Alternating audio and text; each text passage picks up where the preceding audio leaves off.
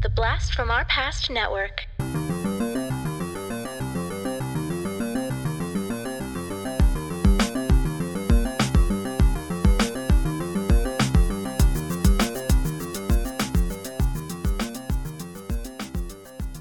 Hello and welcome to the Blast from Our Past podcast. We're the podcast that brings you full on movie breakdowns, TV show reviews, and more, all from the things of our nostalgic past. I'm John, And I'm Adam.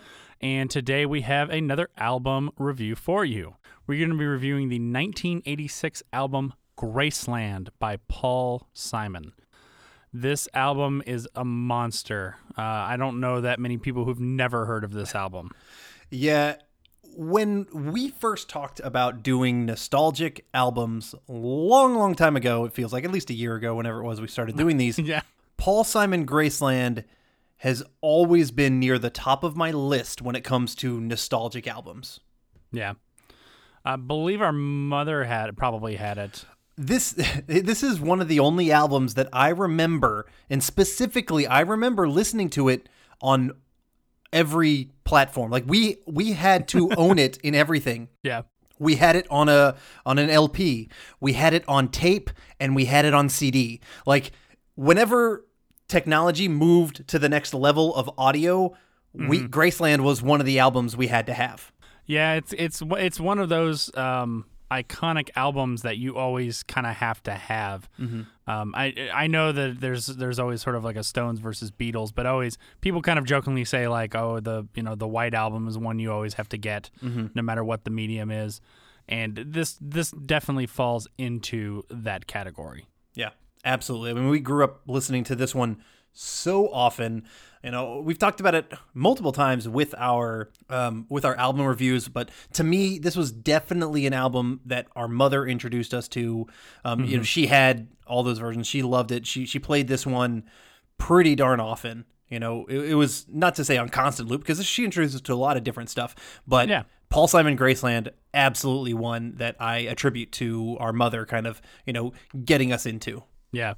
And this is definitely an album that has never left my rotation of albums. I'm the exact same way. uh, I mean, I, I, I'll get into a kick and just be like, you know what, I'm gonna listen to Graceland because I know that I can get all the way through it without having to stop for anything. And I was gonna say it's that exact same kind of kick. I get that one too. I listen to it and I don't skip. I'm not going to, oh, I need a Paul Simon kick where I'm just gonna listen to like a best of Paul Simon mix or something like no no no. I turn on Graceland and I don't stop until Graceland's done because it's one that you can and you should listen all the way through. Uh, so the there's uh, I mean, there's a lot to this album. There's a lot of good, and I hate to say it, there's going to be a little bit of bad. Um, but it was recorded in different locations um, in New York City, a little bit in London, uh, a little bit in LA, a little bit in Louisiana, and famously in South Africa during the apartheid era. Mm-hmm. And there's a little bit of controversy controversy with that. Yeah, I had no idea that there was controversy towards it until I actually read some of the Wikipedia page, and I was just like, I, I get it, I get the controversy, but at the same time, I'm just like, oh, I, I had no idea. I was like, damn. I mean, because I think Paul T- Paul Simon's intentions, you know, were always good with this album.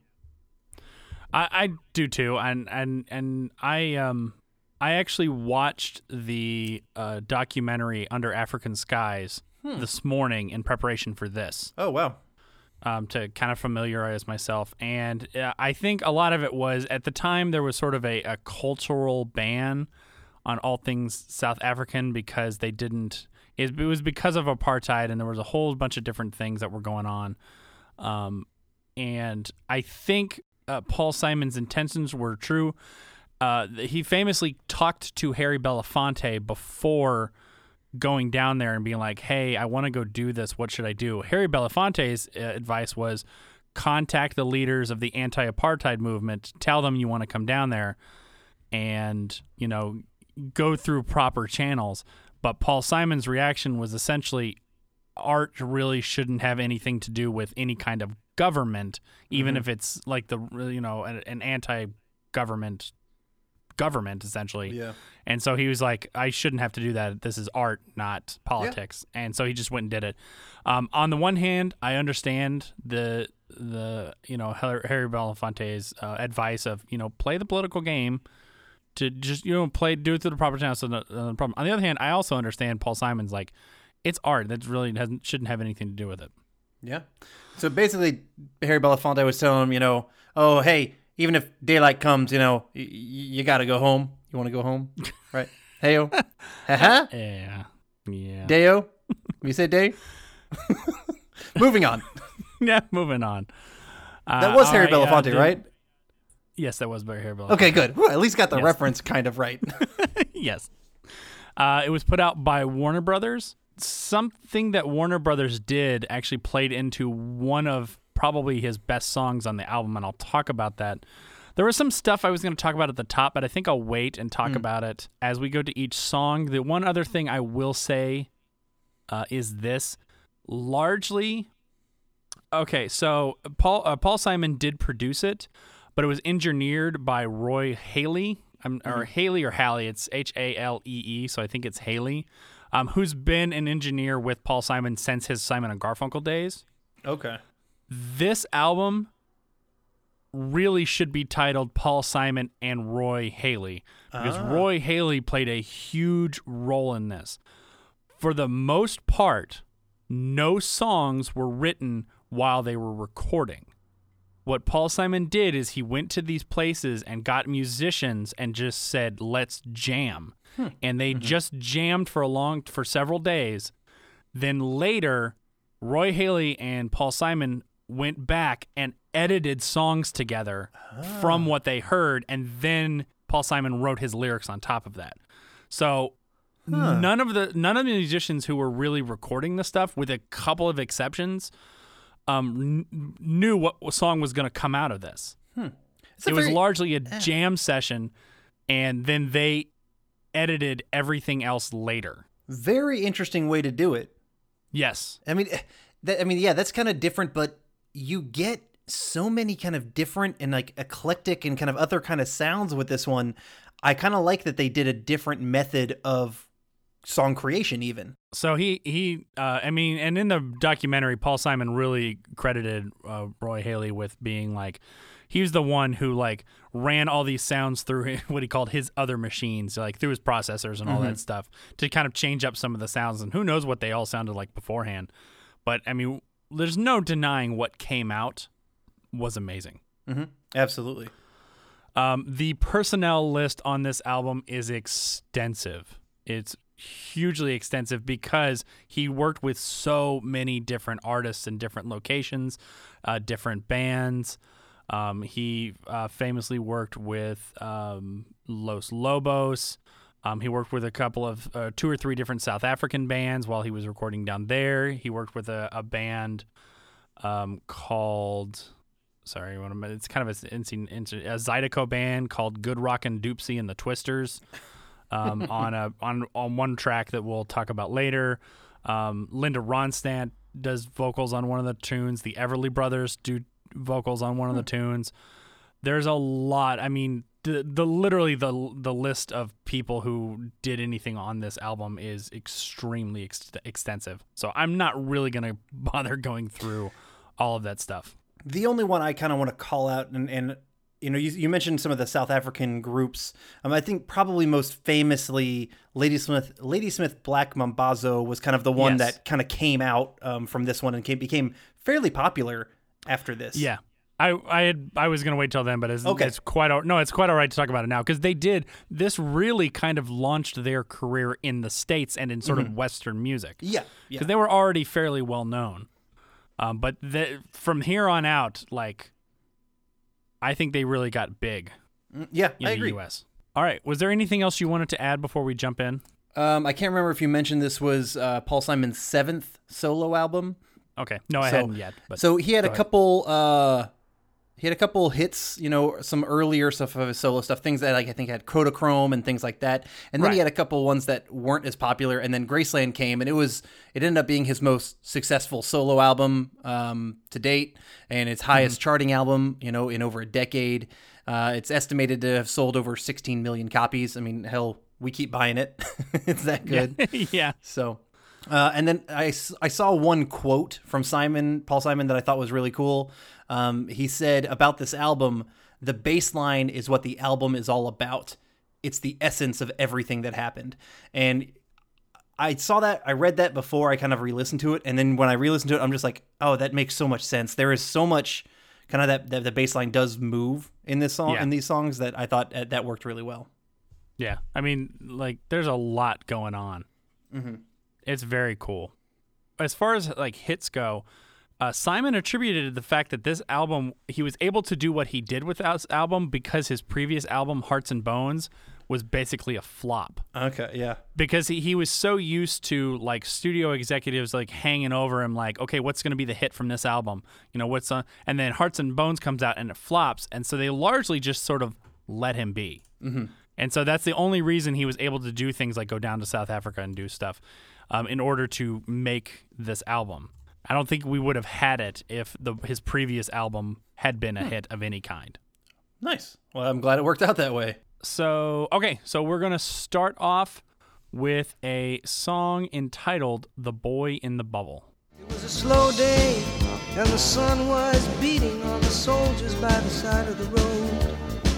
There was a bright light, a shattering of shop windows. The bomb in the baby carriage was wired to the radio. These are the days of miracle and wonder. This is the long distance call. The way the camera follows us in slow mo. The way we look to us all.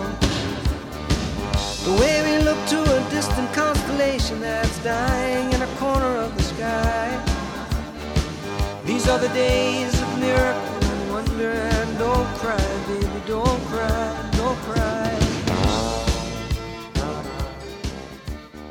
when this album first came out, and unfortunately, this is not going to be the first time I say this, I can't remember which ones were and weren't, but uh, there were a lot of songs that Simon took credit for writing when he only co wrote some things. Ah. Um, and that's kind of been changed now. Um, you can tell, like, uh, if you download the latest digital version, it'll tell you, it'll say the name of the song with this other band because he had employed these bands.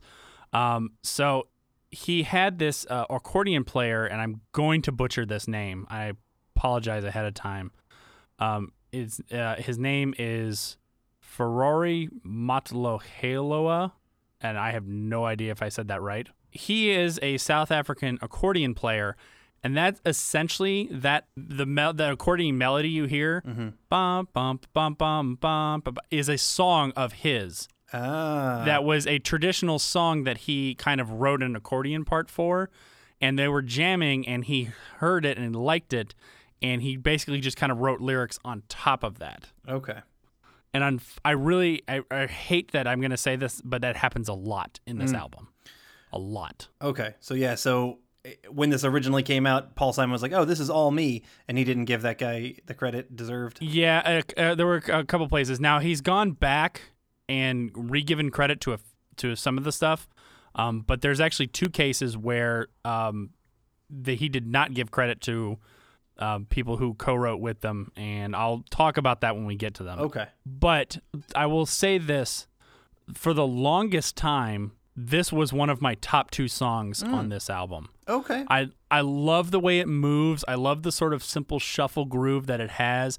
I love the big monster sound the drums have, and it's mostly just sort of them applying like reverb and stuff mm-hmm. extra to the drums. But I, I just mm-hmm. love the just boom mm-hmm. sound you get from the toms when he's playing them, and it's just I don't know. There was something about this song that just spoke to me. Yeah, it's a great song. Uh, you know, when you kind of get when I get into it, um, immediately I would say from the first point to where Paul Simon starts singing, I just I get thrown back listening to this album. You know, I, I mean, I love like the accordion and the drums at the earlier part, but once he kind of gets it moving, you know, into a into its song part portion, uh, well, it's all song, but into you know with the lyrics and whatnot, I, I definitely just kind of kind of melt and just kind of relax into my my nostalgia groove for this Yeah. album. Um, and I really like Paul Simon's voice on this entire album. And in this song, it just starts off really good. You know, his voice is soothing, but you know, it's also there's there's there's a lot of fun in, the way he sings. Um, also, there's just a lot of fun and uniqueness in the song itself. It's got it's what, and I'm gonna mention probably this word probably a little mm, too often. There's like a yeah, unique but quirkiness to to this to this song, and like but in a really good way. Like there's quirkiness. Like it's just it's just something that um you get stuff that you don't normally get. You know, Yeah. with with some of the instrumentation uh, immediately with this song, I mean, accordion. Like who's using an accordion in like a pop song? Right. I mean, seriously. But then also, obviously, you know, some of like the African drums that you're going to get later and th- later on in the album and stuff like that. They're mixing a lot of the unique styles that most people aren't getting into mainstream pop. Uh, and so I think it, it's just kind of different. It's kind of, but it also it's also kind of fun, and and, and he has a very happy feel uh, to this song as well, and and it just it makes me smile. I love this song. It's a great. You're right. It's a great song. It's it's it's up there for me. I don't know if I'd call it top two, but it's definitely up there for me. Um, It hit number 86 on the Hot 100, and it actually had a music video. Uh, I Yeah. I watched it. It kind of had, it looked very green screeny, kind of old, almost stop motion style. It's it's Yeah. it's meh. It's okay. It looks like somebody wanted to be like Sledgehammer, the the that one, Yeah. but it wasn't quite there. Yeah. So, but the song itself, fantastic. The version, the live version, I remember mostly of this is actually I remember seeing it on Saturday Night Live. Yeah, um, some rerun of Saturday Night Live or something like that where he played this, and it sounded so good live that I knew like, oh, this that's why this song is so good. Yeah, I, I do remember seeing, uh, like you know, because in SNL they do two songs, and he did this one, and I can't remember what the other one was. Maybe it's Under African Skies. I can't remember. It's uh, well, I know, I know for a fact they did uh, "Diamonds on the Soles of Her Oh. Shoes," but I can't remember if that was the one because Paul Simon's been on Saturday Night Live Yeah. so many times yeah, that it's entirely possible he was on there twice for the same album. yeah, very likely. You know, I do remember that skit. There's a uh, an old SNL skit where they like have all the people who have been there like over ten times or whatever, Yeah. and you know you get like Alec Baldwin and uh, Steve Martin, and then Paul Simon is also in that mix, and he was there Yeah. too, and it was just like, oh, huh, that's kind of funny.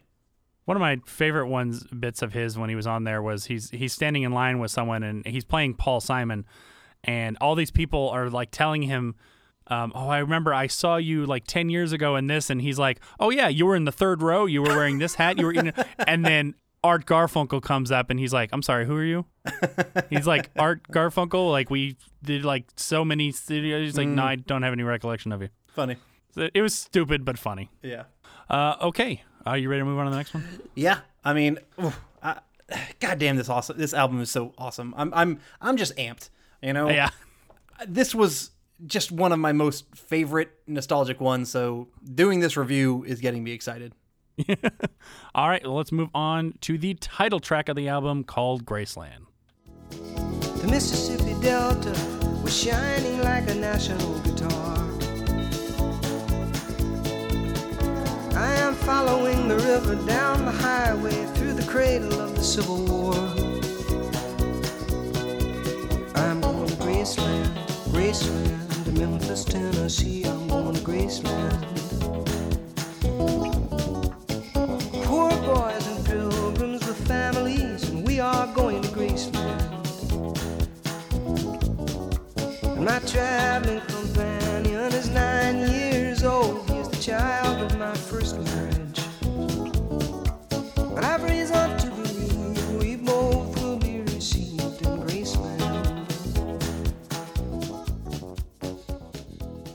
Uh, okay, so there's a lot of interesting things about this song. Uh, this is the one that the Everly Brothers uh, did some vocals on. Uh, he, when he was talking about it in the uh, in the documentary, he kind of the whole thing about going to Great, I'm going to Graceland, um, was not going to be. It was basically a placeholder lyric. Like he liked the the melody that he created, and it, it- originally he was like, well, that'll never that you know that'll that will never stay.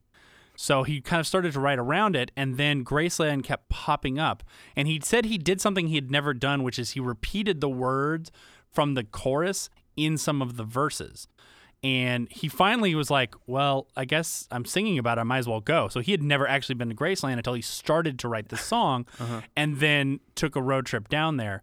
And apparently, uh, he kind of he's given thoughts about sort of like like the fa- uh, like his marriage, which was falling apart at the time, which apparently was to Carrie Fisher. Oh, okay. Huh, I didn't know he was married to Carrie Fisher. Yeah. Um, so the she says that that song in part was kind of based around their relationship. Okay. Um, but this is such a it's you know for such a simple isk song, it's so good. Mhm. It is. I know. I I even dare say the word great. I lo- I love this song. You know, it's got these little stories in there um, about different people and kind of different little things, Yeah, but it, it, it definitely retains that same feel of happy, of fun. It's got good mo- movement to it. You know, a good pace. Uh, but it still has like a gentle feel to it. You know, I think that's partly his Yeah. vocals and and just you know there there's a sweetness to the song, um, and this is definitely one of my favorites on the album. It's just uh, it, it definitely it gets me this, this whole album just gets me good. You know it makes Yeah. me happy. It makes me I, I- and it's th- this is definitely one of those songs if i feel like shit i will put on this album or i'll even just put on this song and just be like okay you know what? This, this isn't like making me feel emotional or anything. This is just this is just putting a smile on my face. Graceland just puts a damn smile on my face.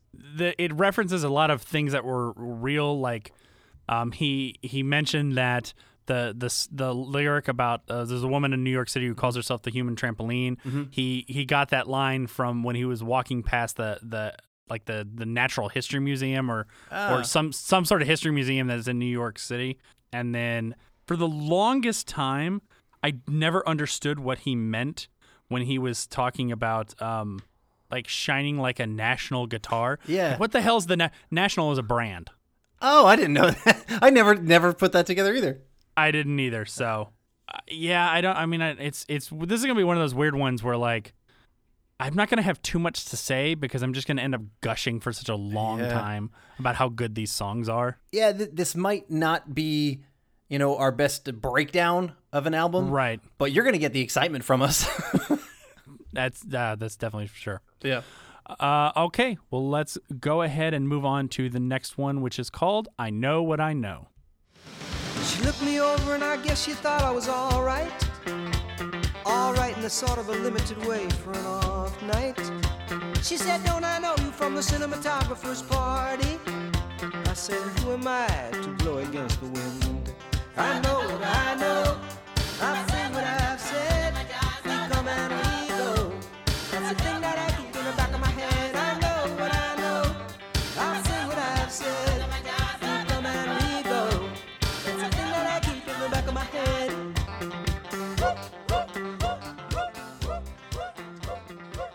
I I don't know if this will surprise you or not, but for the longest time, I could point to this song as my favorite one on the entire album. That doesn't terribly surprise me. I mean, this is this is a good one. I mean, it's so unique among other things. Yeah, that I, I that's exactly what I put. I said it's got a. I, I kind of used quirkiness again, but that's not right. But it really it has a, a more eclectic sound from what I'm normally used to, and I really like that about it. Um, so this the the the instrumental or the instrument parts and the background vocals was done by a group called uh, General MD Shirinda and the Gaza Sisters, Okay. uh, which was a South African band that mixed um, traditional shang shanga or shanga. I'm not really sure how to pronounce it. Um, vocal styling, which was sort of a um, a, a male female call and response style of singing with sort of like pop rhythms and, and, and disco. It was kind of it was kind of their you know amalgamation of those two cultures down there. Um, and so that what you what you're hearing is he took that song that they were singing in the record when they were recording them, and put his own lyrics on top of it. Okay. So I mean, as we mentioned at the top, he did for almost all of these songs. Um, he wrote a lot of these songs afterwards. He, Yeah. After he'd just gone down and kind of jammed with them and recorded with them, and re- and I mean, he kind of guided the jam sessions. Mm-hmm. But, But a lot of yeah. the stuff was kind of created on the spot by the musicians there. Uh, well, I'm glad that they're getting credit now, at least. You know. Yeah. Um, uh, yeah, I really like how that works. You know, him, him, and his vocals. You know, singing English on English on top, and then they're kind of. I'm not sure what the language is that they're singing behind. Right. Uh, you know, back behind him, but you know, you're not sure what they're saying, but like it, it works well, and like it even it doesn't it doesn't harmonize, but it all it all works so well together. Um, even though you don't know, and they're and they're they're not kind of singing the same lyrics um, it just it's got a really good flow to it It's got it's got a unique sound, as we've as you've already said. Um, I, I have a distinct, maybe not a specific one memory, but I absolutely remember at least one of the times, hell, if not every time, where we've listened to this album and this song comes on, and they do the though I know what I know, I say what I say, and then it goes uh, whoop whoop whoop whoop. Yep. Me and my sister would always just do like the whoop whoop together and just do that. But that's like one of our favorite parts to sing. Uh, that's. I mean, that is such a. a I, I think just the the unique sound of it is what makes this song so great in my in my mind. You get a really cool, clean, very busy, um, uh, guitar. Yeah, That's it's got a like kind of it's like it's almost soloing on top of the entire thing Mm-hmm. while he's singing over it. And then the really cool, unique uh, uh, African voices you get from the ladies there Mm-hmm. with everything else. Just it makes it such a fun song. And that's not the first time and not the last time I'm going to use the term fun song. Yeah, that's that's fine. I mean, there was a whole bunch of them. It's not going to be the last time I'm going to say happy or unique or quirky. Like, there's so many of those songs that just give me all give me that stuff, and it's consistent. Uh, but there's also yeah, un- interesting stuff to each each and every one of these songs. Uh, okay, well, let's mm, go ahead and move on to the next song, which is called Gum Boots. It was in the early morning hours when I fell into a phone call. Believing I had supernatural powers, I slammed into a brick wall. I said, hey, is this my problem? Is this my fault? If that's the way it's gonna be, I wanna call the whole thing to a halt. You don't feel you could love me, but I feel you could love me, but I feel you. You don't feel you me, but I feel. you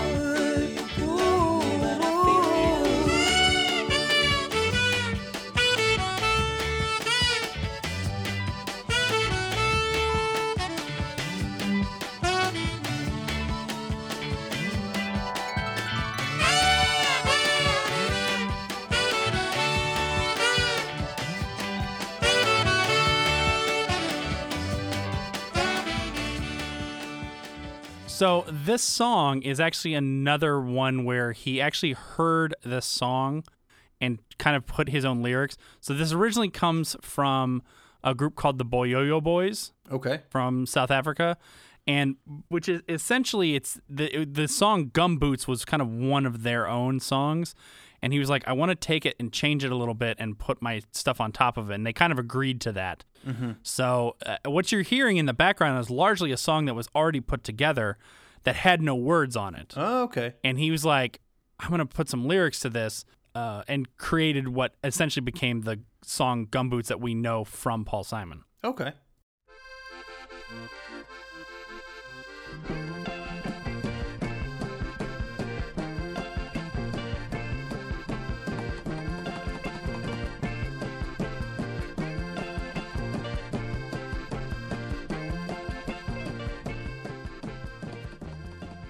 I find this one to be a very interesting song. He he tells a really interesting story. Yeah, interesting is definitely the word that I put. Is actually one of my first notes. I, this to me, this one is an interesting little kind of filler song. I almost kind of treat it as like an interlude. You know, it's it's not. It's its own song. It's you know two minutes and forty something seconds.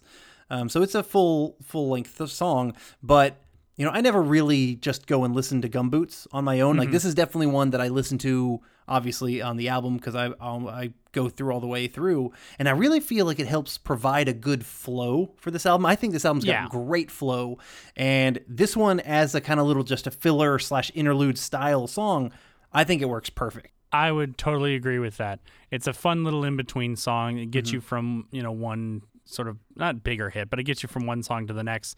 Um, yeah, you know, Paul Simon does a really good job of wordsmithing. Mm-hmm. You know, creating really interesting lyrics that draw you into what he's doing. You know, you get you get so many things that maybe sound strange, but you're like, God, that's so interesting. It draws me in. And I, I think Gumboots is, is is a it's a good uh, kind of in between. Yeah, yeah, absolutely. Uh, okay, so let's move on to the next one, which uh, was co-written with Joseph Shambalala.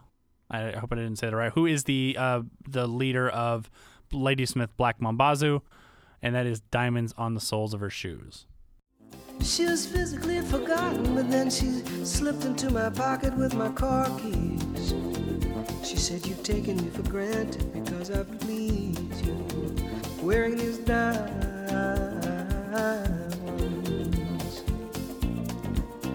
And I could say, Ooh.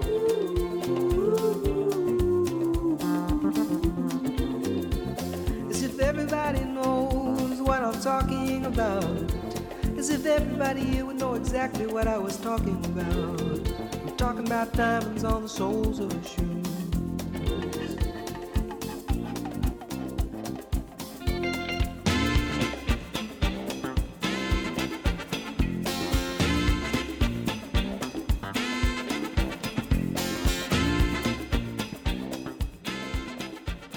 Adam, it might surprise you to know that this song almost didn't make the album.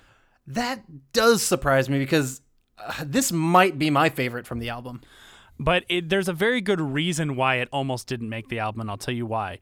So, the album itself came out in August of 1986, I believe I said. And originally, it was supposed to come out in the spring. And so, in preparation for that, uh, they had booked a performance on Saturday Night Live. Uh, and so Paul Simon had already planned on Bla- Ladysmith Black Mambazo coming out. He flew them out. Um, they were probably going to do, you know, Homeless as one of his his two ones. And so then they pushed back the release of the album, but he already had them there. And so he said, "Well, let's write another song." So he had this little thing that he had been working on and gave it to uh, Joseph Sham- Shambalala. What eventually came out of it was Diamonds on the Soles of Her Shoes. Ah. And so they performed this song on Saturday Night Live two or three months before the album was even going to come out. Like literally, they wrote it and then they're like, "Oh, we're just going to perform it on Saturday Night Live. Huh. and the other interesting this was this is the first time that that Ladysmith Black Mambazo had ever performed a song with a band. They had only ever done a cappella up to that Yeah. point. And so this this was the first time that they had joined with a band to perform something like this. Okay, very cool. Uh, yeah, that's that's pretty interesting story. Yeah, I wouldn't have guessed that this wasn't one that you know was kind of planned for and was just kind of hey, I'm I'm so happy that it got on there because this Yeah. is this is definitely one of my top, if not my top. is such a great song. I love how it starts out with just just you know Ladysmith Black Mambazo basically just doing their thing. Mm-hmm. Yeah. just giving us some really good, interesting a cappella harmonies, and not in not in sort of the the a cappella you know way that we think of. It's it's their own traditions. Um, I think it's more. I believe they're sort of more of the Zulu traditions Okay. um, in the in sort of like the male vocal, which I think is something uh, that was indicative of that culture, if I'm remembering the uh, documentary correctly. Yeah.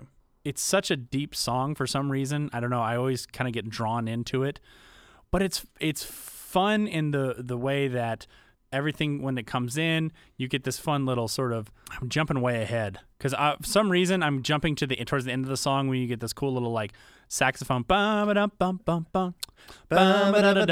and you get these two two for some reason perfectly placed uh, acoustic guitar strums because you don't hear them at any other point when you get the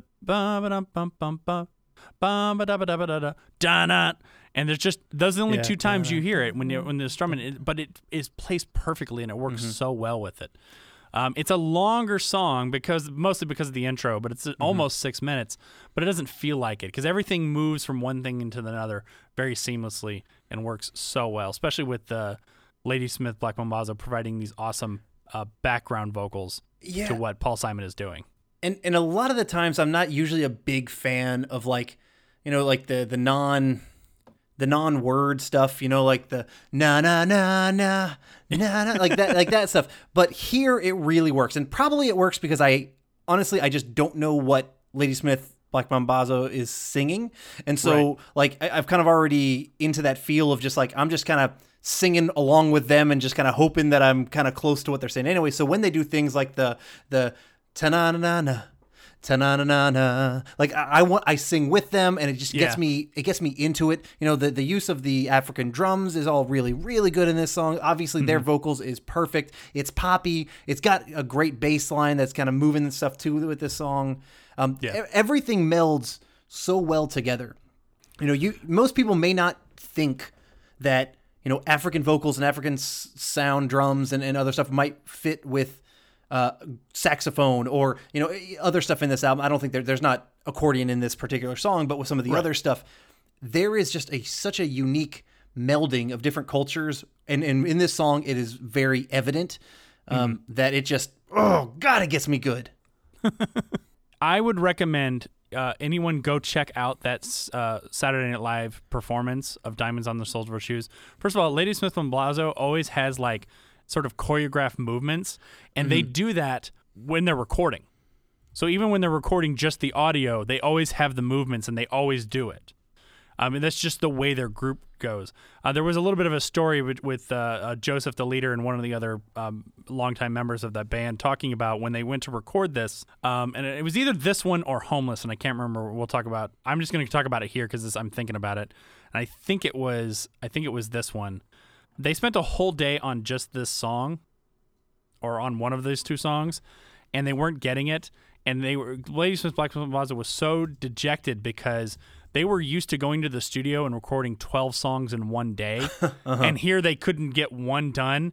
And so they went back to their hotel had dinner and then re- re- then rehearsed till like midnight to get it right and then came back in the next day and got it in two takes Nice. they were so they were they said they were kind of like embarrassed because like they didn't they, they never failed at anything. And truth be told i'm sure paul simon didn't see it as a failure. As okay you know we're a little off today. We'll come back tomorrow re- regroup. They saw it as they should have had it you know right the first time and so they went back and and got themselves together. Yeah.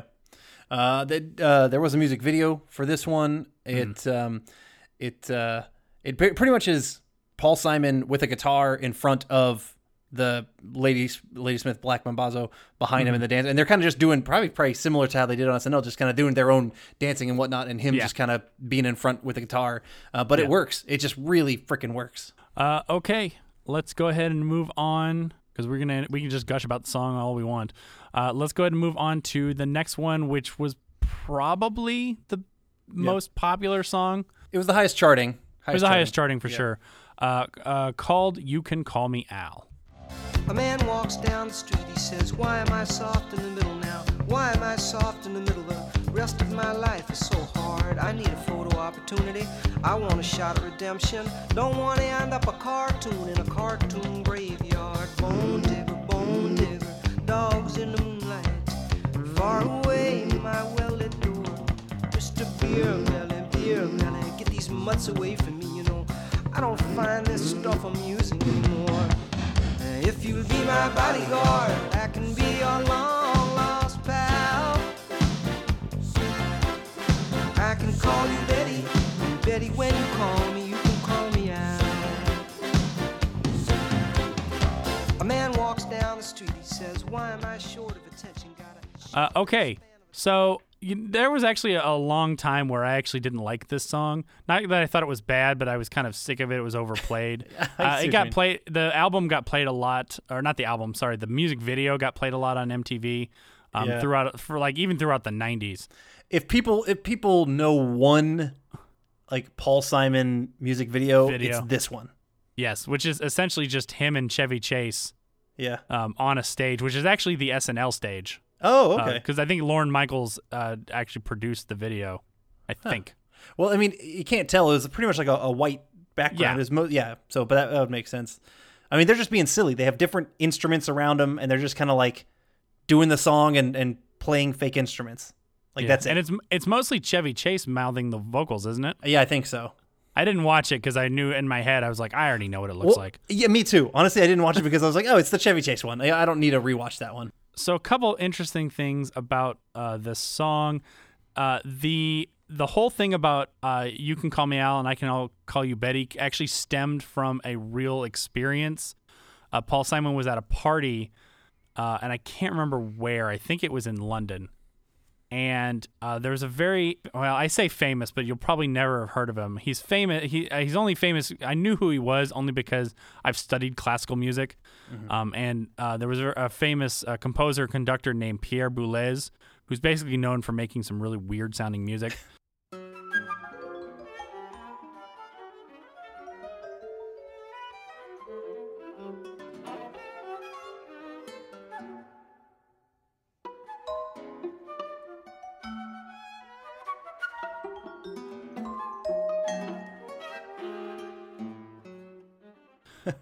Is the best way I can put it. Um, and he was met him at a party, and at the end of the day, at the end of the party, he accidentally called Paul Simon Al and his wife Betty, and his wife's name at the time was Peggy. Like Okay. that. Um, so that all stemmed from an actual real thing. what I this song, yeah, definitely it, it uh, definitely is the most well known. Uh, it hit number twenty three on his on the Hot 100.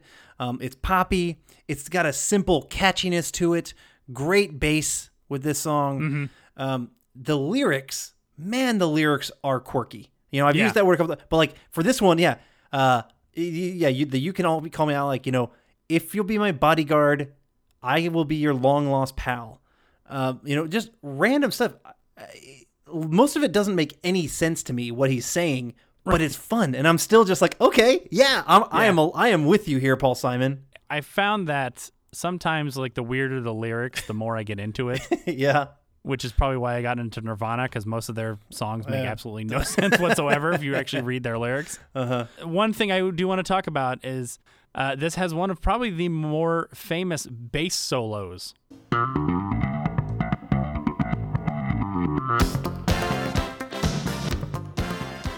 Oh yeah, on this, which is actually an interesting thing because the solo itself is uh, partially uh, an editing trick. I could tell at the end. You know, you- when you when you really listen to the end, the do do like it's almost like slowed down or something that they do to it. here's what it is.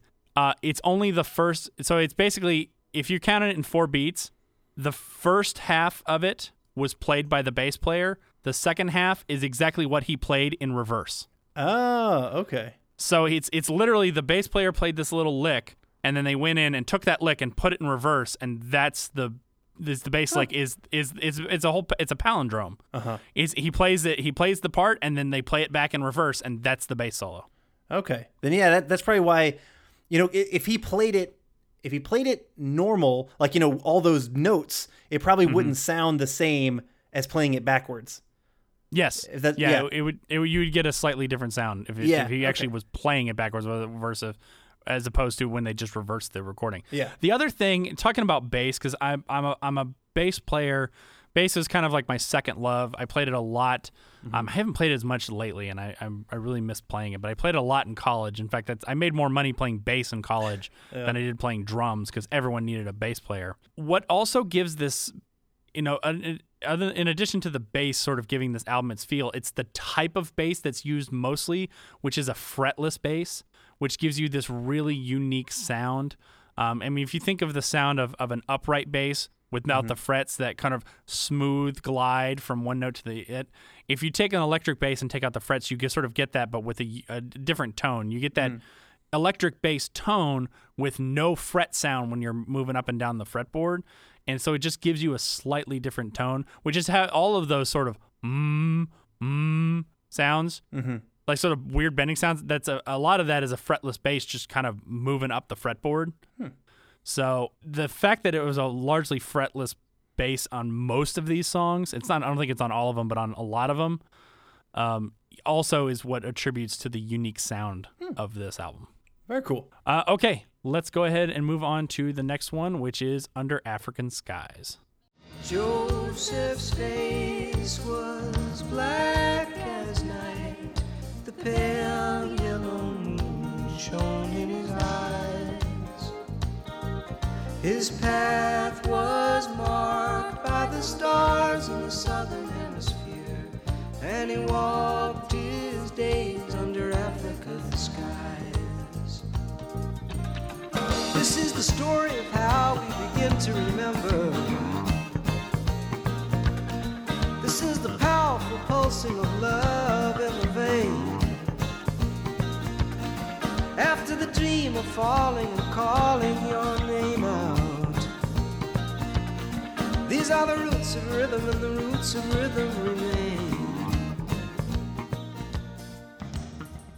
All right, so this is a very sweet song. It tells a very sort of sweet story. This is the one that Linda Ronstadt did vocals on, which was actually uh, a little bit of added to the controversy because Linda Ronstadt was kind of uh, blackballed from uh, the UN for going down and performing in South Africa uh, when she wasn't supposed to. So she was sort of on that list of people who, um, I, I guess South Africa or the UN or somebody was upset about because I read that there was a, a big to do about the fact that she was on the album as well. I honestly had no idea Linda Ronstadt had any kind of controversial stuff with her. I just don't think of her like that. I know you don't think of Ron, Ronstadt Yeah. that way. But I will say, listening to this album and her, you know, singing uh, behind Paul Simon on this one, it really it makes me realize she's got a gorgeous voice. Oh, she does. She totally does. And I, and I want to go back and listen to some of her albums because our mom was a big Linda Ronstadt fan. She had multiple of her albums, I believe. Yes. But I, I you know, I didn't really, I didn't really pay attention to those as much, and so now I kind of want to go back and listen and be like, uh, I think I'd respect her stuff a lot better because yeah, I mean, her voice is fantastic, and I know some of her songs are great. I mean, I, I know some of them are good, and I, I would remember some, but. Um, just overall, I, I think I think her vocals add quite a bit. Again, a different sound. This that's what kind of make makes Under African Skies um, just just have a little uniqueness to it from some of the other albums. It does have a lot of other the similar aspects. You know, there's a happy feel I'm getting. It's very poppy. You get like that different instrument instrumentation, you know, than normal pop, but similar enough to the rest of the stuff on the album. Um, but I think her harmonizing adds a nice depth that makes this song stand out from the others, and it, it is another one that I would kind of put in my top three, four of this album for sure. Yeah. Um, a very, I cannot remember. I was trying to look up her name I cannot remember. But when he toured this album, he actually employed a very famous South African uh, singer to do this part with him, who is actually in exile. She had been exiled by the government, and so she was living, I think, in the U.S. If not in the U.S., then maybe in England to do it. So when when he toured and went around, he actually was using uh, her instead of uh, instead of Linda Ronstadt. But it's a really nice song. I like it. It's another to me. It's another one that I. I mean, I obviously I don't sp- skip any songs on this album because they're all good. Um, but it's not. It's not one of my favorite ones on there. Oh, okay. It is for me. Interesting. Okay, let's head on to the next song, which is called "Homeless."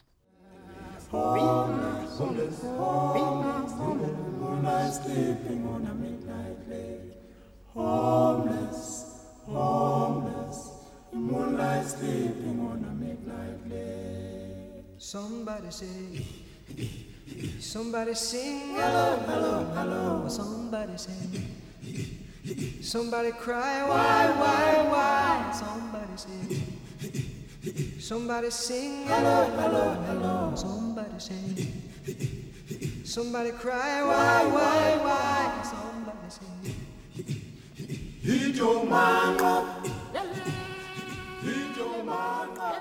All right, so this song is is very interesting. Basically, uh, Paul Simon sent Ladysmith Blast. Um, that's they. I don't know why they have to have such a long, such a long name. If we just want to call him Ladysmith, we can call him Ladysmith. Um, Okay, we just got Ladysmith. Uh, they sent Ladysmith. He l- sent Ladysmith a tape of him uh, singing a couple of of. Uh, basically, he was just singing the the title part of uh, "Homeless," "Homeless," "Moonlight," sh- s- something on a moonlight lake or something like that, or "Midnight Lake." I forget what the exact words are.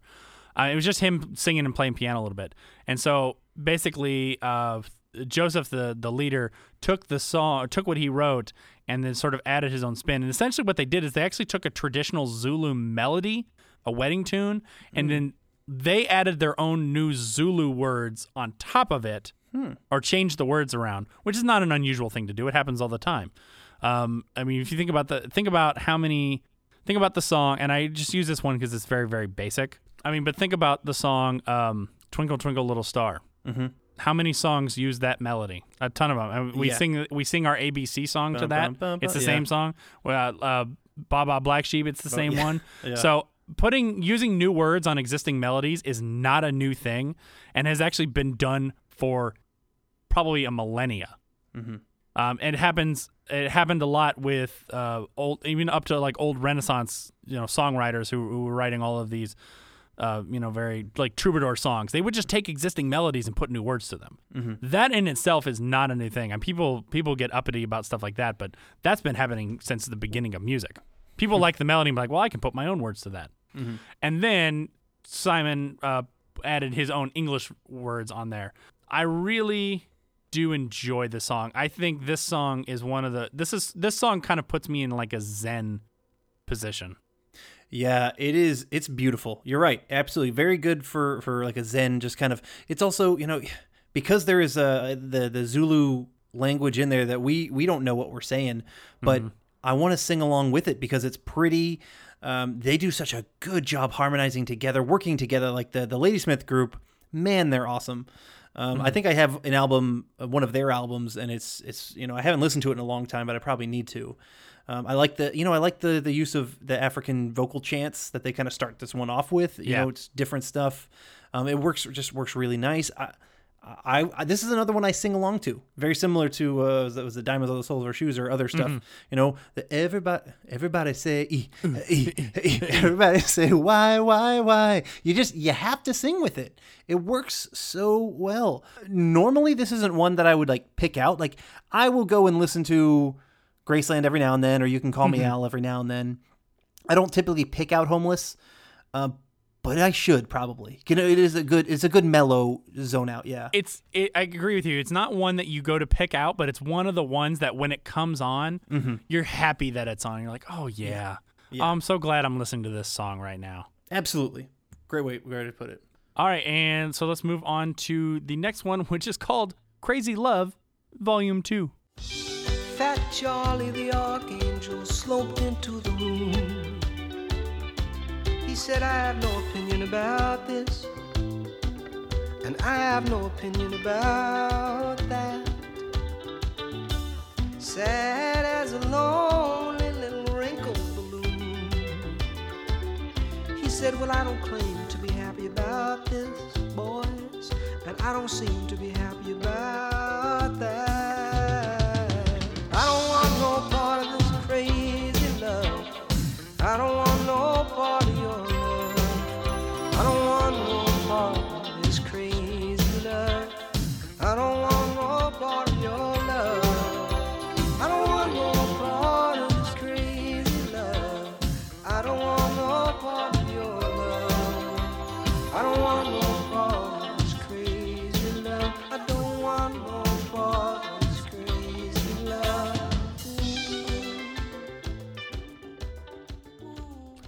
Um I didn't bother to look up if there was a Crazy Love Volume 1. I, I have no idea either. I have no idea. Um, but this is it's this is a great song. It's to me it's and it's not necessarily a filler song, but it's definitely one um, like you said with Homeless. It's not one I seek out, but I enjoy it while it's playing. Yeah, I, I'm with you. I, it, there's a lot of similar sounds I'm getting from Crazy Love from some of the from some of the other songs, um, and mostly it's like uh, the uh, the more popular stuff, like the uh, "You Can Call Me Al." I mean, it's not as uh, it's not as poppy as "You Can Call Me Al" or, Right. or "Graceland" or ones like that, but it still has like a similar feel to it. Yeah. Um, it's got a nice use of flutes, I think that's in there. Uh, the guitar is really works really well. Um, I'm definitely st- a fan of this song. It's a good one, but it's not as high as some of the others. Um, it's, it's you know maybe a little bit more on like the filler side, but it is immensely listenable. All right, so we've spent a lot of time, um, kind of with the the African musicians, uh, you know, getting some of that South African feel from these different bands and these different influences. We get a little bit of, of sort of American in New York with Graceland, and now we're coming back to America and we're going down down to Louisiana for some Zydeco with the next song called "That Was Your Mother." A long time ago,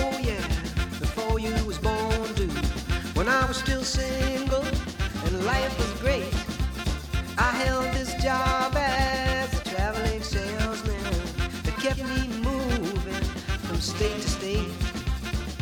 Well, I'm standing on the corner of Lafayette, state of Louisiana, wondering where a city boy could go to get a little conversation, drink a little red wine, catch a little bit of those Cajun girls dancing the Zydeco. Um, this is one of the two songs where another band was playing and he basically took another song and didn't credit them for that. Uh, this is the the Zydeco band, uh, Good Rockin' Dopsie and the Twisters. basically he took a song from there, and although that is them playing, so he basically booked them for a studio session and say, "Hey, I like this song. Can we can we use it?" And I think the uh, the understanding was like, okay, well, we're just gonna he's just gonna take it and then put his songs, you know, his lyrics on it, and then we'll get credit for it. And then it came out, and they didn't get credit for it. Basically, mm. it's a song called "My Baby She's Gone," which, if you listen to it, it sounds a lot like that, just with no lyrics on it. It's just a kind of a Zydeco dance song Okay. he the the band though didn't really do anything they kind of they just thought mm. of okay we got some exposure from it so they didn't really complain too much about it Okay. because they got exposure through the fact that they were like hey we you know paul simon kind of used one of our songs and so to them they they really didn't nothing really came of that Okay. Yeah, because I don't see them being credited, at least on the Wikipedia Wikipedia page. Uh, so yeah, I guess they haven't. you yeah know, they they tried, weren't written tried to push for it. yeah they weren't they weren't credited for for writing at all Okay. I love this song. It is a grooving song, and I, I think as I've grown older, other traditional styles such as Zydeco and stuff like that are, are something that have come more into my periphery than it would have when I was a teenager. And so I probably like this song now more than I would have when I was younger, but there's something fun about it. Uh, there's not something fun. It is fun. It's Yeah, it's a it danceable song. You know, it's meant to be a Zydeco dance tune. Yeah, it's very Zydeco, very classic-y kind of sounded sounded Zydeco with just a little little Paul Simon twist. Yeah. you know, um, and you know Paul Simon just doesn't have like huge huge wild twists. He's got a nice he's got a nice Paul Simon twist. Yeah. uh, yeah, I like this song. It's definitely not one of my favorites on the album. It's it's you know if I had to rank, it's it'd be on the lower end, but it is still good. It's still fun. You're right. It, it gets me moving. It gets me kind of like toe. It's a toe tapping Zy- Yeah. Zydeco song for sure. Oh yeah, that's totally what it's meant to be. A nice little toe tapping song. Uh, all right, well now we're already to the last song on the album, which is called "All Around the World" or "The Myth of Fingerprints." Over the mountain, down in the valley, lives a former talk show host. Everybody knows his name. He said there's no doubt about it. It was a myth of fingerprints. I've seen them all, and man, they're all the same. Well, the sun gets weary and the sun goes down. Ever since the watermelon and the lights come up on the black pit town. Now somebody says, what's a better thing to do? Well, it's not just me and it's not just you. This is all around the world. Uh, this is kind of the unfortunate one I didn't want to have to talk about. So this song was basically co-written by the band Los Lobos Ah, of okay. of of um of uh, La Bamba fame. yeah. who did the soundtrack to the La Bamba. So basically, he booked them, and they were playing around in the studio, and they had a song that they were writing themselves. And the guitarist started playing the lick from it, and Simon liked it. So they basically played the song for him. And the understanding was was that it was going to be a shared song. Uh huh. The share like they came up with these things. Paul Simon came with the lyrics. Okay, we'll do it. And then the album came out, and the, again, they didn't receive credit. Oh. They were pissed.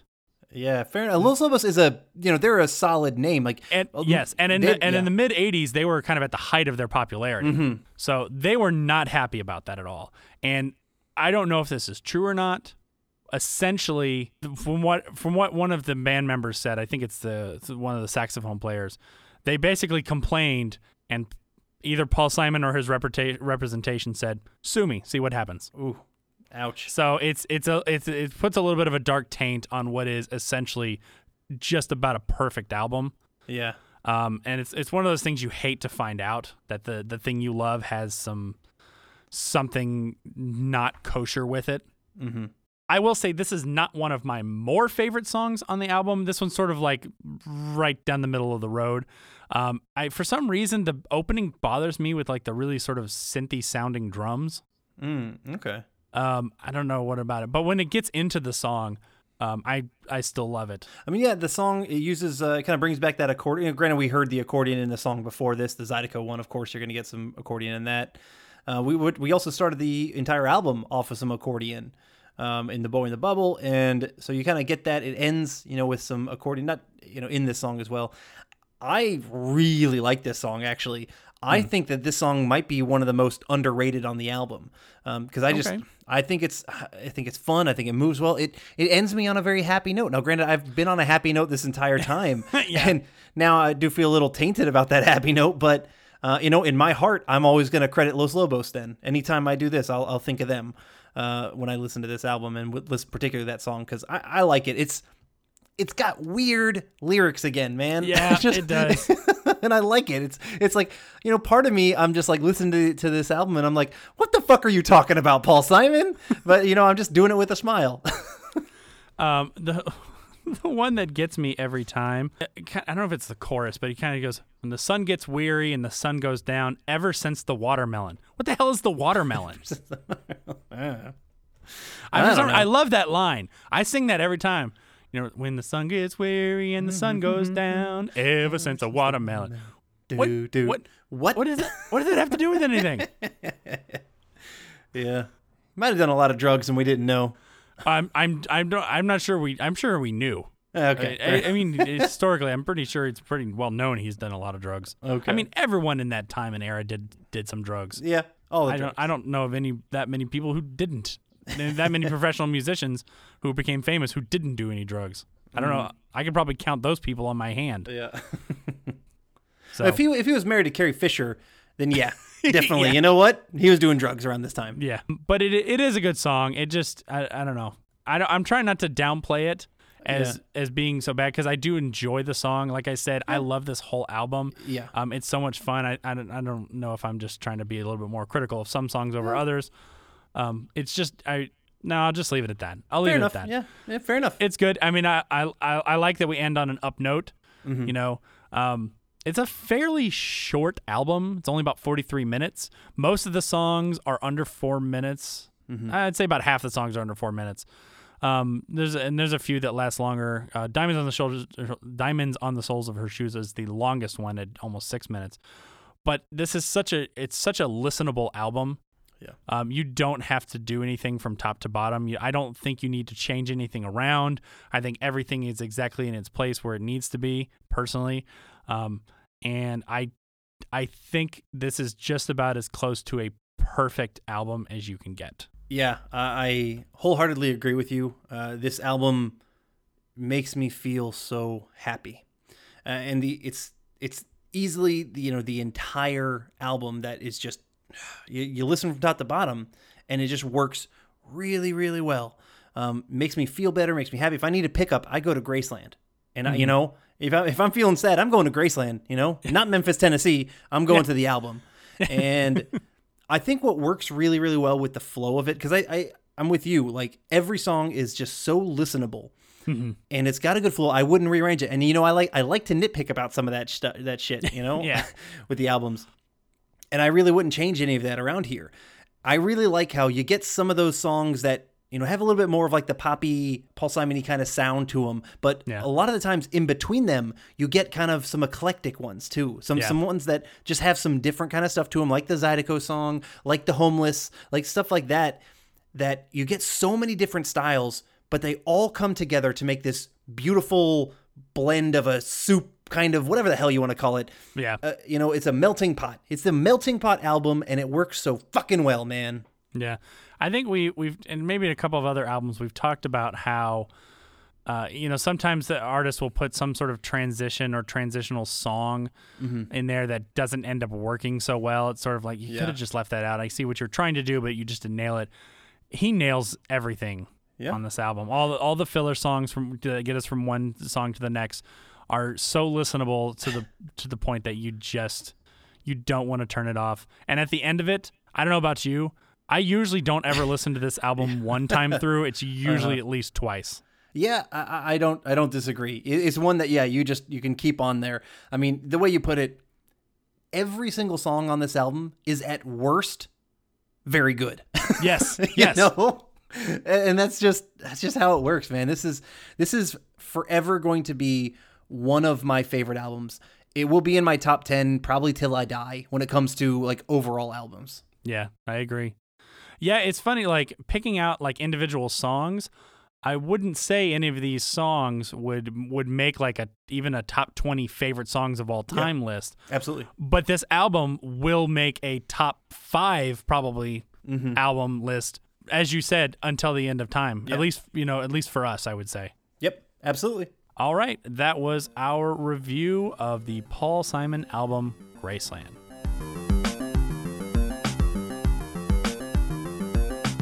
Please join us next time for a very special episode as we are joined by friend Corey Stevenson to celebrate LV426 Day by breaking down the movie Aliens and recasting aliens using actors of today.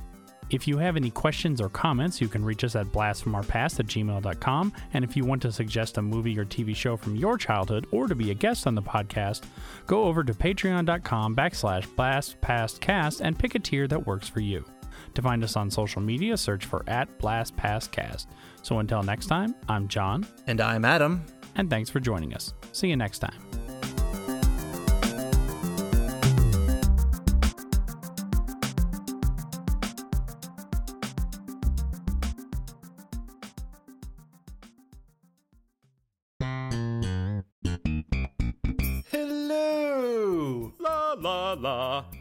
Adam. And I'm Corey. And we are the hosts of Cartwright, a Seinfeld podcast.